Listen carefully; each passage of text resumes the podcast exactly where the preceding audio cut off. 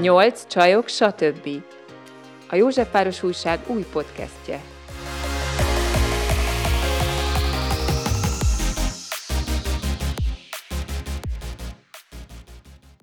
Sok szeretettel köszöntjük a Nyolc csajok, satöbbi többi podcast hallgatóit. Ez itt a legújabb adásunk, a stúdióban a már megszokott műsorvezető Páros, Kolonics Imre Zsófi és Ádám Judit. A mai témánk pedig az egyik legizgalmasabb lesz, a hormonmentes fogamzásgátlásról fogunk beszélgetni.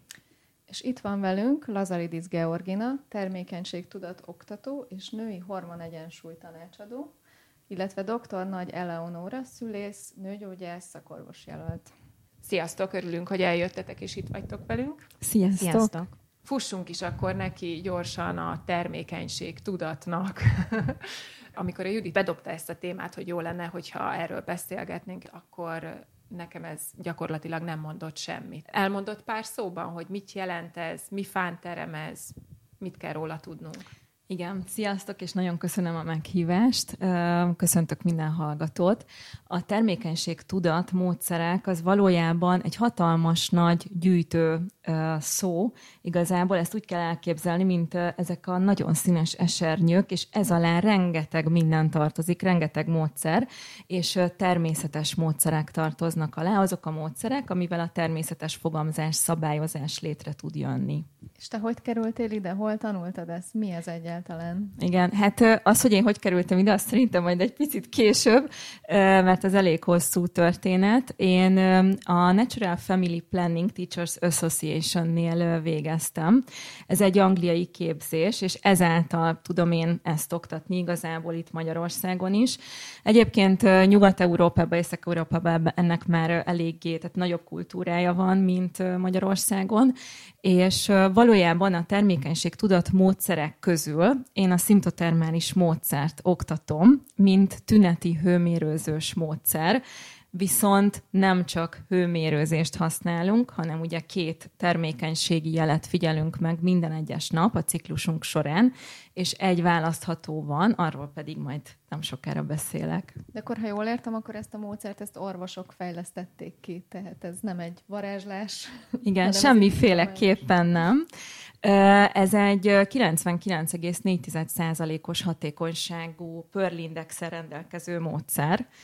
Most már szerencsére vannak ezzel kapcsolatban kutatások, és alapvetően igen, orvosok is használják és fejlesztették ki, igen, úgyhogy abszolút. Elmondta Gina az előbb, hogy ennek inkább nyugaton van keletje, és hazánkban sem annyira ismert. Te találkoztál már ezzel a módszerrel, Nóri? Sziasztok, Nagy Eleonóra vagyok, mint ahogy Judit is bemutatott. Köszönöm szépen a meghívást ezúton is, titeket is köszöntelek, illetve a hallgatóságot. Őszinte leszek, Zsófi, hozzád kapcsolódóan én sem hallottam még erről a programról. Tulajdonképpen azt is mondhatnám, hogy elég sajnálatos dolog, hogy orvosként és tulajdonképpen szakvizsga előtt álló fiatal szülésznőgyógyászként még a tankönyvek sem említik, sőt, direkt rákerestem, amikor meghívtatok ide pár cikkre az interneten, és ott sem volt. Tulajdonképpen volt erről szó, de magában a hormonmentes fogamzásgátlásban, mint felsorolásban nem jelent még meg. És így, hogy utána olvastál kicsit a módszernek, mit gondolsz? Milyennek tűnik első hallásra? Hihető, nem hihető? Abszolút hihető, viszont a tapasztalatok azt mutatják, hogy ehhez azért viszonylag megfelelő kompetencia kell. Tehát nem feltétlenül ugye a beteganyagaink skálája igen szerteágazó. Vannak, akik írni sem tudnak, a saját nevüket nem tudják, nyilván ők ezt nem fogják feltétlenül tudni alkalmazni, viszont a mai modern nőnek, aki tegyük fel nagyvárosi vagy kisvárosban él, bizony megvan, én azt gondolom, az igénye arra, hogy nem feltétlenül gyógyszerekkel, illetve vagy esetleg a szimpla hormonmentes fogamzásgátlási módszerekkel, akár a megszakítás vagy a gumiófszernek a használatával szeretné tulajdonképpen a fogantatásnak az esélyét vagy lecsökkenteni, vagy éppen megnövelni. Nagyon köszönöm ezt a feedbacket, és itt több gondolat is felmerült a fejemben, még szerintem most akkor itt van az ideje, hogy beszélhetek erről. Igazából maga a szimptotermális módszernek ugye vannak előnyei és hátrányai is, és azáltal, hogy megtanuljuk a termékenységi jeleinket megfigyelni, ugye az egyik a mély nyaknyák, a másik az alaptesthőmérséklet, ébredési testhőmérséklet, és ezek egy adott szabályrendszer alapján működnek, és ugye a tanfolyamon ezt sajátítják el a hallgatók, a tanulók, és ezáltal, plusz azáltal, hogy 3 ciklusban segítem őket, ezáltal egy olyan magabiztos tudást kapnak, hogy ezt fogamzás szabályozásra tudják használni, és ahogy a Nóri is mondta, én abszolút egyetértek azzal, hogy ez nem mindenkinek való, hiszen ez a tudatosságnak egy olyan foka, ami igazából fáradtságot igényel, és én emlékszem, amikor elkezdtem kikutatni ezt a rendszert, vagyis ezt a szabályrendszert, akkor úgy voltam vele, hogy na hát én ilyen macerákat, amúgy sincs soha időm, hogy én ilyeneket nem fogok csinálni. De végül is, hogyha ez a 3 hónap, nem mindenkinél 3 hónap, ugye 3 ciklus, de hogyha ez a 3 ciklus letelik, akkor igazából a tanulóim 95%-a, van, aki már az első 2 után is, abszolút egy hétköznapi rutinná tudja ezt tenni, viszont való igaz, hogy mindennapi ellenőrzést igényel, főleg akkor, ha fogamzás szabályozásra használjuk, hiszen akkor hatalmas nagy a rizikó egy nem kívánt terhességnél,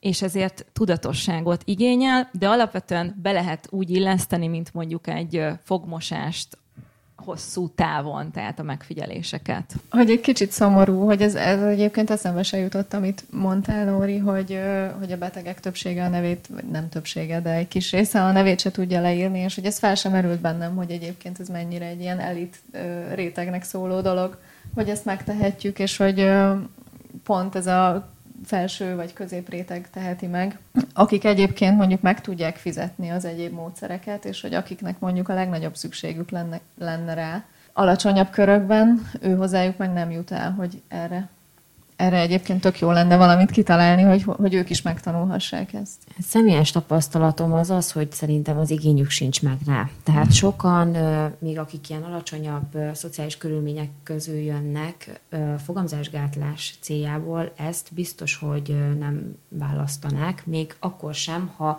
tegyük fel, le tudja írni, és van egy kis igénye erre, mert én azt gondolom, hogy, és ez szerintem úgy általánosságban igaz a mai társadalomra, hogy a fogamzásgátlásnak a kivitelezéséhez a legegyszerűbb módszert választja egy nő. Hogy ne kelljen, tehát ugye nyilván rohan, csinálja a dolgát, mindennapi rutinját, és az legyen a legegyszerűbb. Viszont azt gondolom, hogy ha valaki termékeny szeretne lenni, tehát mondjuk így egy terhességet akár összehozni a párjával, akkor még inkább ráveszi magát, hogy ezt a módszert válassza, mert hiszen számtalan mondjuk meddőségi eljáráson részt vett már, és mondjuk tök sikertelenül, és mind utolsó remény, vagy ne adj Isten, mint non-invazív módszer, én azt gondolom, hogy simán közre játszik. Tehát én azt gondolom, hogy még aki meg is tudja ezt tenni, tehát a felső és középréteg közül, nem tudom, mi a személyes tapasztalatod, Gina, de én így, amit gondolok, így a saját kútfőből, az, hogy nem a fogamzásgátlás céljából fogják ezt választani, hanem éppen azért, hogy teherbe essenek inkább.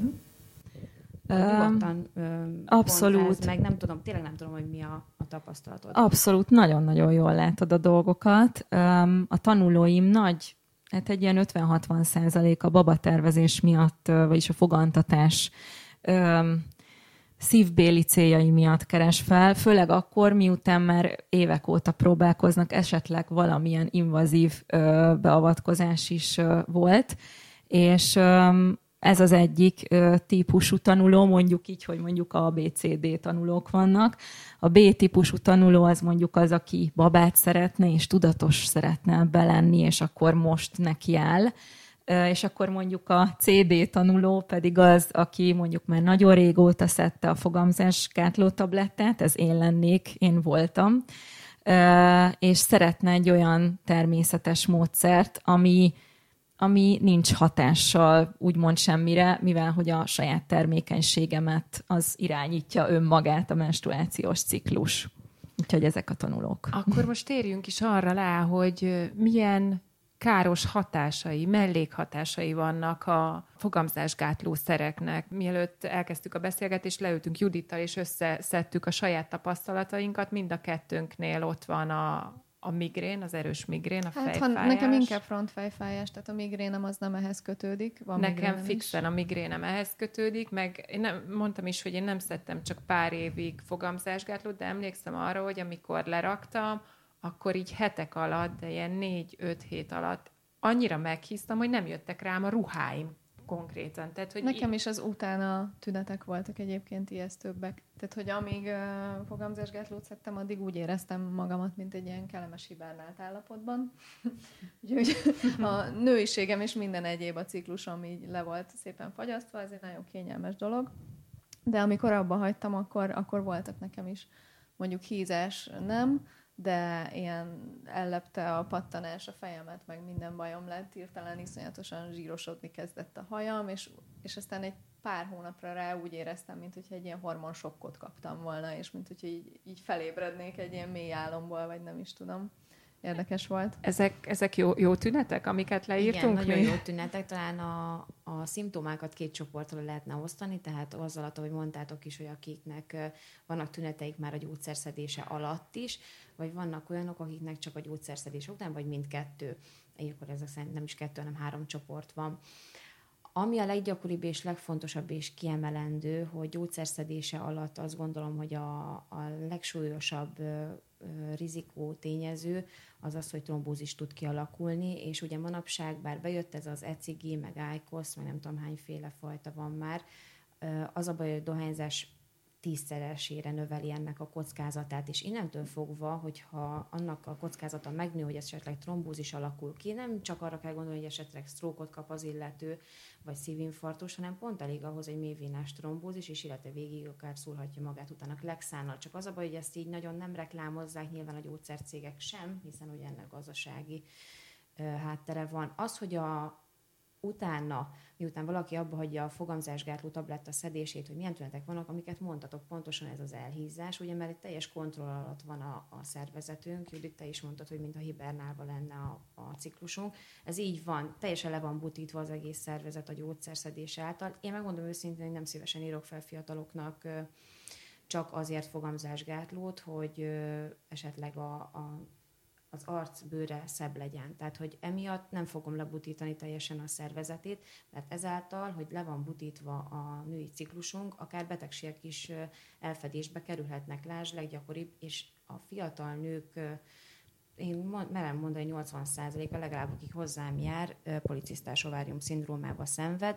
Ez és a PCOS? Ez a PCOS, igen, és tulajdonképpen ez nem kerül felismerésre egy fogamzásgátló tabletta szedése mellett, hiszen a ciklus az irányítva van. Csak akkor van gáz, amikor esetleg összeismerkedik élete szerelmével, lásd, 21 évesen, szedi 18 éves kora óta, és akkor ott van, hogy úristen, hát hízok, meg pattanás, és a bőröm szőrösödök, és utána kezdődik egy ilyen ördögi kör, mert abba kell hagynia nyilván a fogamzásgátlót, mert gyereket szeretne, és akkor jönnek ez az 1000 millió kivizsgálás, és nem türelmes, és nem jön össze.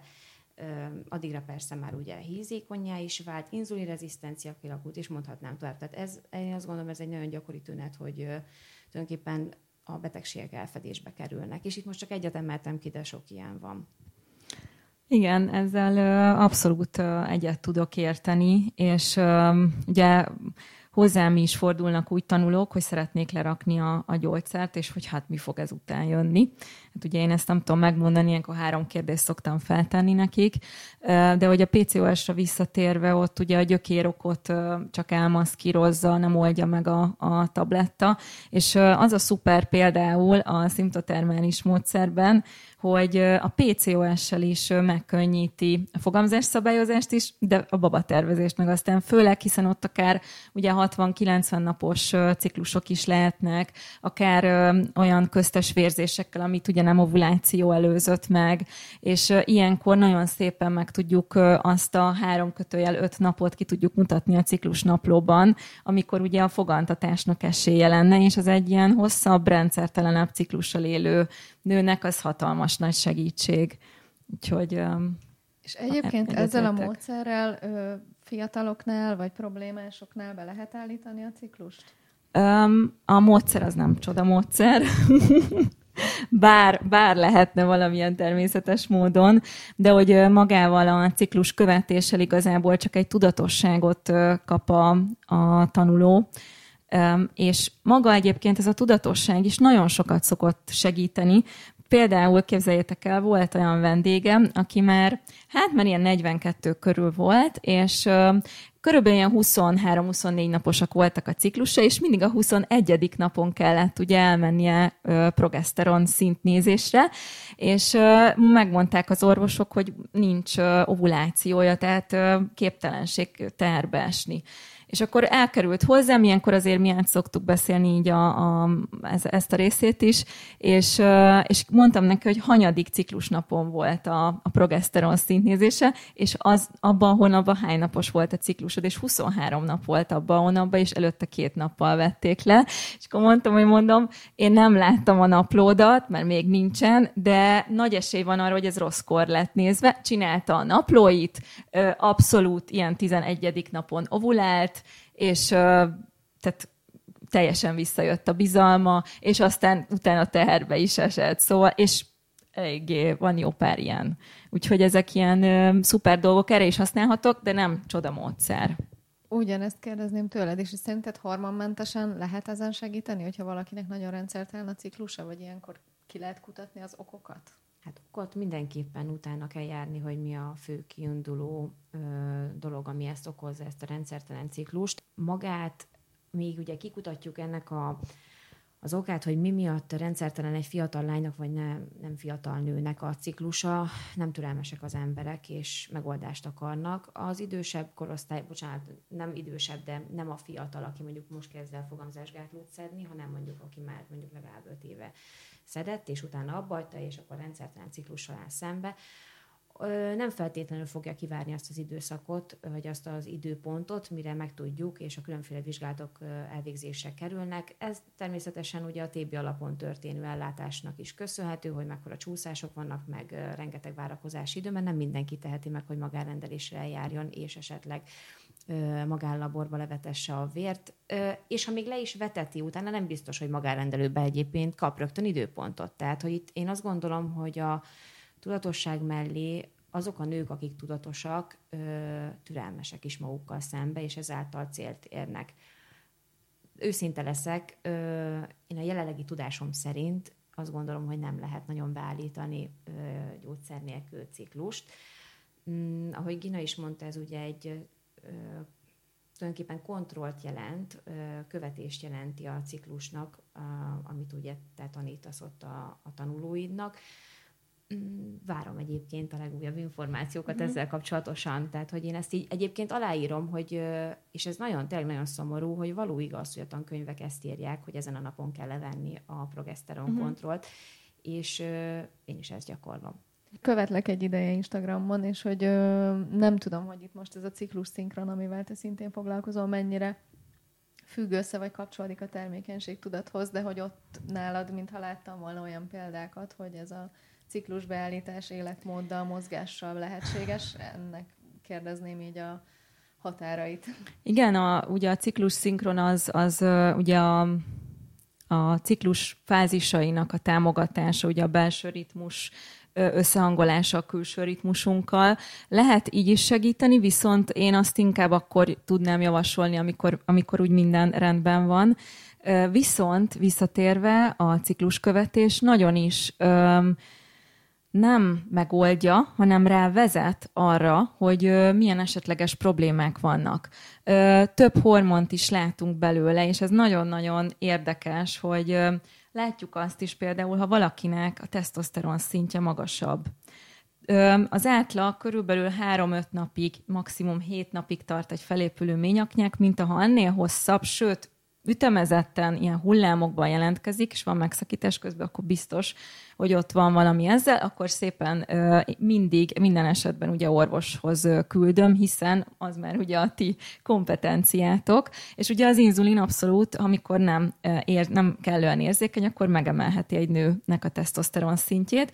Ugyanígy például látjuk azt az alaptesthőmérsékletből, hogyha mondjuk a pajzsmirigynek valamilyen problémája van, hiszen ekkor, és most nem szeretnék intervallumokat mondani, mert nagyon sokszor megkapom, hogy de akkor most ez jó vagy nem jó, minden relatív és minden megközelítés kérdése, de hogy azt is meg tudjuk látni belőle, és én mindig szólok a lányoknak, figyelj, menj el, szerintem itt egy pici van valami, ne félj, de menj el mindenféleképpen, mert érdemes. Ez egy jelzés a testettől. Azt is mutatja, hogyha esetleg nagyon nem kipihent a női szervezet, ezt is látjuk a hőkből, baromi cikcakosak akkor a hők, nagyon. Igen, ezeket igazából, ezeket tudjuk. Engem nagyon érdekelne, és ne haragudj a kérdésért, de most így az utóbbi 2 évben, vagy 3 évben az egész életünket a COVID-19 uralja, és érdekelne, hogy ez a koronavírus, és ezzel kapcsolatosan a vírusfertőzés, és ugye lászülemelkedés, stb. Ez mennyire tudta befolyásolni így ennek az oktatását? Tényleg nagyon érdekel. Alapvetően a csoportok létszámát azt nem befolyásolta, mert szerintem elég sok ember ragadt úgymond otthon, home office-be, és akkor így könnyen volt ugye otthonról tanulni. De ugye a szimptotermális módszerben arra is kitérünk, ez igazából azt ugye nem mondtam, hogy ez egy 2 alkalmas oktatási ütemezett alkalom, és mind a 2 alkalom kb. Egy 3-4 órás oktatás, tehát baromi hosszú, és utána még van 2 alkalom, ami már körülbelül egy ilyen 2 óra, és utána még 3 ciklus követés, szóval nagyon-nagyon alaposan mindent átbeszélünk, közte ezt is, hogy mi van akkor, ha később kelünk, mi van, ha korábban, mi van, ha betegek vagyunk, mi van, hogyha lázunk van. Tehát egy csomó dolog közbe jöhet, alkoholt iszunk. Az alkohol is az alaptesthőmérsékletet, ugye nem esik úgy le éjszaka. Ugye a melatonin termelés sem ugyanolyan. És akkor ilyenkor jön az be, hogy azokat a napokat ugye a tanulónak meg kell ítélnie, és olyankor azt nem fogjuk figyelembe venni. Viszont, tehát ilyen szempontból beleszól, ugyanakkor, hogyha meg tudjuk határozni a szakaszt, a termékeny és terméketlen szakaszokat, akkor valójában az, hogyha mondjuk valaki 5 napig nem mérte a hőjét, és már mondjuk pont a luteális szakaszban van, ahol ugye már az abszolút terméketlenség része eljött, akkor ez igazából már teljesen mindegy, de hogy alapvetően pedig ezt el kell dönteni, igen. Tehát akkor nem kell ilyen extrém szigorú életmódot folytatni, hanem szimplán azokat a napokat nem értelmezem, de mondjuk egy egész ciklus nem borít föl egy görbe este? Egy egész ciklus nem. Vannak szoptatós kismamáim, és vannak éjszakai... énekeseim is vannak igazából, tehát akik éjszaka élnek és buliznak, és én énekesek, nekik is abszolút tudjuk használni a módszert. Természetesen ott ki kell alakítani a B7-et, tehát ott az egy kicsit bonyolultabb, de lehet. És alapvetően én azt mondom, hogy de szigorúnak kell lenni, tehát én mindig azt tanítom, viszont attól függően, hogy az 1-10-es skálán, ezt szoktam mondani, mindig ide kell belőni magunkat, az 1-es az, hogy abszolút semmi mértékben sem szeretnék tervesni, a 10-es pedig az, hogy már ma is késő lenne. Ezen a skálán a párunkkal együtt be kell lőni azt, hogy mi hol tartunk, minden egyes ciklus elején, és ehhez tartani magunkat. És hogyha pont a termékeny időszakban jön egy COVID, ami megemeli a testhőnket, akkor bizony ott a fogamzás szabályozás az elúszott, és akkor ugye minden nap védekezni kell, vagy pedig önmegtartóztatást gyakorolni. Csúgy. És te milyen védekezést javasolsz máskülönben ilyenkor?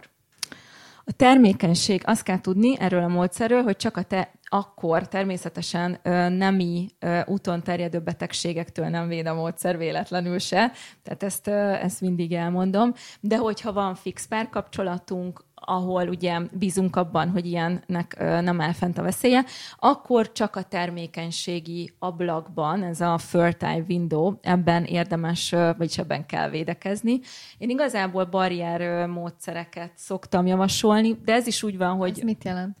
Ez azt jelenti, hogy ugye magát a két ivarsejtet nem engedi találkozni. Tehát ugye a barrier az egy korlát igazából, és akkor ezt ugye megakadályozza. Viszont én el szoktam azt mondani, hogy milyen százalékosak ezek a védekezési módszerek, és igazából ezt mindet alá kell írni egy felelősségvállalási nyilatkozatot, és ezt ugye mindenki maga dönti el, tehát de én a gumiobszert, akár a pesszáriumot, spermiciddel, akár mind a hármat egyszerre. Én a megszakításos védekezést azt mindig óva intem a tanulókat, attól függ a tízesen hányason áll. Na akkor erről beszéljünk, hogy ki mit gondol, hogy ez milyen esetekben, milyen százalékban, hogyan megbízható ez a módszer, vagy egyáltalán nem működik. Én mondom, aki egyes, kettesen áll, hármason a tanulók közül, semmiféleképpen nem ajánlom. Tehát a kihúzásos módszer, az ki van lőve. Akkor. Így van. És viszont azt konkretizáljuk, hogy hány napról beszélünk, hány nap az, amikor termékenyek vagyunk, és hány nap az, amikor... Na, hát ezt a kérdést én most így nem fogom tudni neked megválaszolni, mert teljesen tudománytalan lenne, ugyanis ez puszta biológia, és az, hogy neked milyen hosszú a ciklusod, nekem 26 napos, lehet neked 36, és már teljesen más. Átlagosan egy 26-28 napos ciklusnál nagyjából ilyen 12-13-14 olyan nap van, amikor nem kell védekezni. Tehát úgy nagyjából jó szándékkal a fele. De ez tényleg rengeteg dologtól függ. Ugye a ciklus elején van a relatív előterméketlen időszak, ez ugye megint csak kérdés szokott lenni, lehet-e teherbe esni a vérzéses napokon? Abszolút lehet, és ezt is ugye a szabályrendszer fogja eldönteni az adott napi vizsgálódásunk eredménye. Hiszen azért tud ez a módszer ennyire hatásos lenni és biztonságos, mert megfigyeljük, hogy a szervezetünk milyen jelet küld aznap. Különben sajnos ezt nem tudjuk megmondani. Nóri, mit tudsz te erről? És mi a véleményed a megszakításos módszerről? Hát vannak, akik jól csinálják, és vannak, akik nem. Én azt gondolom, hogy ez teljesen lútri. Hogyan lehet jól csinálni? Nincs gyereked. Nincs gyerek. Én azt gondolom, hogy a megszakításos módszernél én biztos, hogy csinálnék utána terhességi tesztet. Ha nem szeretnék nyilván terhbe esni, ez egyértelmű. Nem javaslom. Fiataloknál. Inkább akkor tényleg óvszert használjanak. Mi a kockázata, vagy miért nem javaslod? Hát a kockázata az, hogy egy nem kívánt terhességbe sikerül, és akkor a... De már... pontosan hogyan? Hát nagyon egyszerű, amikor kihúzza, már egy pici ejakulátum bekerül a hüvelybe, és pont elég, mint a mélynyak nyitva van, és ennyi. Ennyi pont elegendő ahhoz. Mindig csak mondják, hogy egy előnevtől lett a gyerek, meg hát úristen, spirál mellett lettem terhes. Tényleg vannak csodák. Vagy a spirál volt lecsúszva, vagy régi volt, és nem cseréltette le, vagy tényleg annyira meg akart az a baba foganni, hogy megfogant. Azt gondolom, hogy, és így végighallgatva a Ginát, ez egy annyira tudományos, és annyira valóban elit rétegnek, és olyan rétegnek való ez a módszer, akár a fogamzásgátlás kivitelezésében, akár a termékeny napoknak a kiszámolásában, olyan nőknek való, akik tényleg tudatosak, és tudnak erre időt fordítani, megvan a megfelelő intelligenciájuk hozzá, és akaratuk. Azt gondolom, akarata mindenkinek van.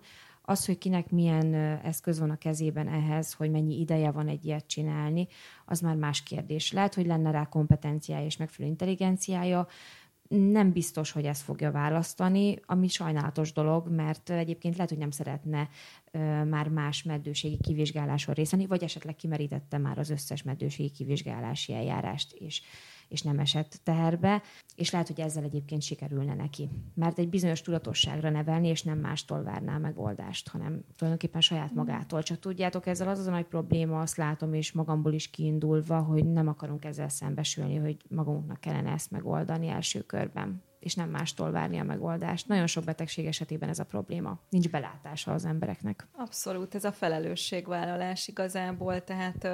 Ezt szoktam én is mondani, főleg akkor, hogyha valaki már meglévő hormonális problémával fordul a ciklusvezetéshez, hogy egy ez arra is megtanít, hogy olyan kellőképpen tudatos legyél a testedre, hogy innentől kezdve te vagy érte a felelős. Nem a nem tudom én kicsoda, meg a másik. Nem, te vagy érte a felelős, te vagy a tested legnagyobb tudója, és természetesen tehát azokhoz a segítőkhöz nagyon érdemes fordulni, akiktől te ezt és ezt a segítséget tudod kapni, de legyél felelős.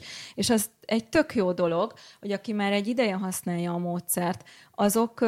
valahogy mivel a testünk visszacsatolásait látjuk, hogy mi történik, ezért egyfajta ilyen tök jó kis kommunikációba vagyunk vele, ez igazából olyan, mint az önismeret, és igazából a testünket elkezdjük ismerni, bízunk benne, és ezáltal, mivel nagyobb bizalmat is kap, és nem az van, hogy utálom, nem működik, ez se tudja, az se tudja, ezért... ez is akár egy picit tud változtatni ugye a hozzáállásunkon, és aztán akár így a lelki-mentális állapotunkon is. Engem az érdekelne, hogy milyenek a visszajelzések. Tehát azt mondod most, hogy több tanítványod is van, és hogy működik ez a módszer. Ez azt jelenti, hogy 100%-os sikert érsz el a klienseidnél? Vagy vannak, akik elkezdik csinálni, és mint ahogy Nóri is említette... túl sok, túl nehéz a felelősség, és akkor inkább abba hagyják, és azt mondják, hogy ez nem működik. Nagyon kicsi az a réteg, ugyanis azért ennek a tanfolyamnak van egy ára, ami ugye hosszú távon kiszámolva azért eléggé jól jön ki, főleg, hogyha valaki 25-30 évesen megtanul, és még 20 évig fogja alkalmazni, akár baba, akár fogamzásszabályozásra. Azt kell, hogy mondjam, hogy szerencsére nem sok olyan lány vagy nő van, aki úgymond ezt föladja. Inkább szerintem itt az elhatározás előtt van ez az érzés, hogy nekem ez sok. Aztán addig ugye gondolkodnak rajta, hogy mire oda mennek, időt szánnak rá, pénzt, időt, mindent. Ugye eszközként csak egy hőmérőkkel, mert a ményaknyákot WC papírról, a fejérnemünkről tudjuk vizsgálni, tehát az más nem kell. Addigra már van egy olyan fajta determináció, hogy én ezt már pedig akarom csinálni, és akkor kitartóak. Ez így a tapasztalatom. És hogy látjátok egyébként ez, hogy mondjuk hosszú évek fogamzásgátló szedése után újra van valódi menzesze egy nőnek? Ez hozzátesz a női kiteljesedéshez, női energiák áramlásához? Tapasztaltatok-e ilyet, akár magatokon, akár klienseknél? Ezt így elsősorban magamon tapasztaltam, aztán utána pedig létrehoztam a ciklus-szinkron tanfolyamot, ami ugye a 4 fázisnak a négyfázis megéléséről szól, és valójában ez erről szól. Én magamon például azt figyeltem meg, hogy amióta van ciklusom, 2018 óta, 4 éve, azóta igazából például a különböző tüsszőérés, ovulációs energiáimat sokkal jobban tudom hasznosítani. Most pont nem egy túl jó energiával vagyok meg, de én imádok beszélni, meg szerepelni, úgyhogy azért is, de alapvetően sokkal jobb lennék az ovuláció, tüsszőérés, follikuláris fázisomban. Szerintem a legtöbb nő ezzel sincs tisztában egyébként, hogy vannak menstruációs fázis, vagy ciklusfázisok, és hogy a különböző fázisokban más a lelki állapotunk. Tehát ezzel mindig a férfiak szoktak tisztában lenni. De ők is csak azzal az egyel.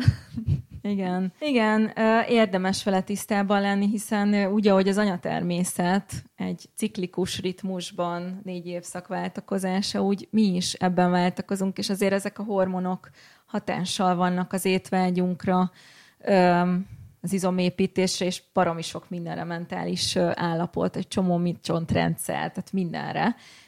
És nem mindegy, hogy éppen hol tartunk, és szerintem ezt csodálatos dolog, ezzel együtt élni, támogatni ezt a belső ritmust, és ennek tudatába alkalmazni. Tehát ez szerintem a női tudatosságnak a csúcsa, én így gondolom. Alig merek megszólalni, ugyanis el kell, hogy szomorítsalak benneteket, hogy nekem nincs vérzésem, havi vérzésem, mert föltetettem tavaly februárban egy spirált, egy méhen belüli fogamzásgátló eszközt, GDS-t.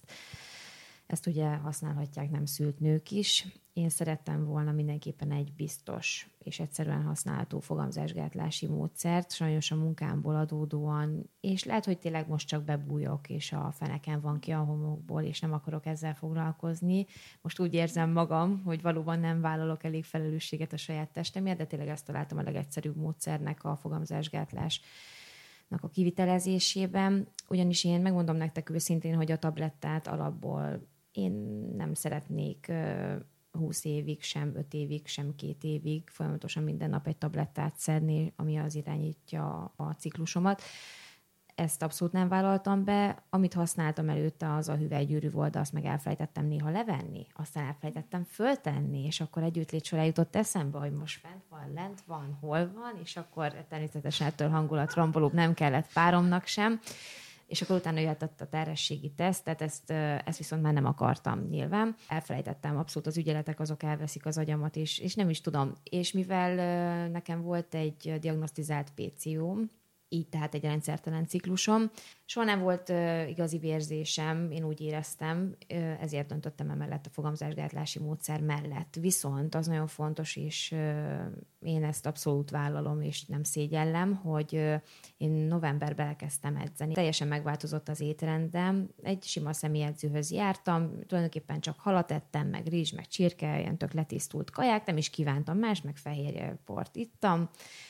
És annyira szépen rendezte a ciklusomat már maga a sport, hogy volt vérzésem. És bizony képzeljétek el, hogy január végén nem használtam fogamzásgátlót, mert mondtam a páromnak, hát nem kell, nekem soha nincs érted vérzésem, nem fél évig se jött meg, hát tudom, hogy PCOS van, majd elkezdem kezelni, de persze először tudjuk le a szakvizsgáig, aztán majd foglalkozok vele, és hát teherbe estem. Viszont a párkapcsolatunk az sajnos nem tartott annyi ideig, úgyhogy ezt a babát nem tudtam vállalni.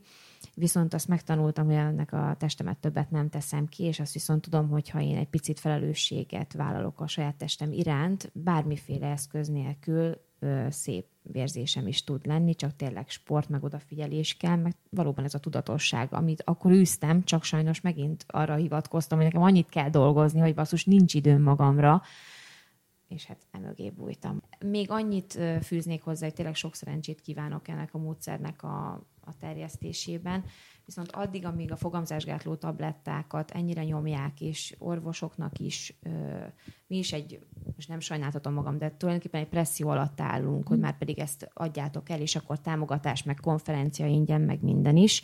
Addig nem tudom, hogy mennyi esélye van ennek. Azt gondolom, hogy akkor tudna ez nagyon színre lépni, hogyha vagy ennyi tudatos nő lenne a világon, vagy kivonnák a fogamzásgátló tablettákat, mint a legegyszerűbb módszert. Gina, neked mi a tapasztalatod, vagy igazából mind a kettőtöktől kérdezem, hogy mi a tapasztalatotok azzal kapcsolatban, mindezek tükrében, meg annak tükrében, hogy a gyerekvállalás az kitolódott már bőven a 30-as éveink fölé, hogy... Ezek összefüggnek, tehát nagyon sokáig használom a fogamzásgátló tablettát, de aztán nagyon szeretnék mégis gyereket, de aztán nem jön úgy a gyerek. Tehát, hogy ez ott van benne a pakliban, hogy azért nem jön össze a gyerek, mert nagyon sokáig inkább szedtem fogamzásgátló tablettát. Tudományos alapja nincs. Én is így pontosan ezt gondolom, meg így tudom én is. Itt inkább szerintem ott van a trükk az egészben, hogy ugye a tanult nők, azok fognak gondoskodni valamiféle fogamzásgátlásról, fogamzásszabályozásról. Ez legyen egy spirál, egy tabletta, egy módszer, tök mindegy. És ezért mindenféleképpen, teljesen mindegy, hogy milyen módon, de ki fog tolódni. Tehát itt ennek inkább szerintem szociális háttere van, mint sem az, hogy szedtem a tablettát, nem tudom, 30 éves koromig, és akkor most azonnal akarok kisbabát, és amúgy minden rendben volt 25 éves korom előtt, amikor elkezdtem szedni a tablettát, de most valami van, és emiatt nem lesz gyerekem.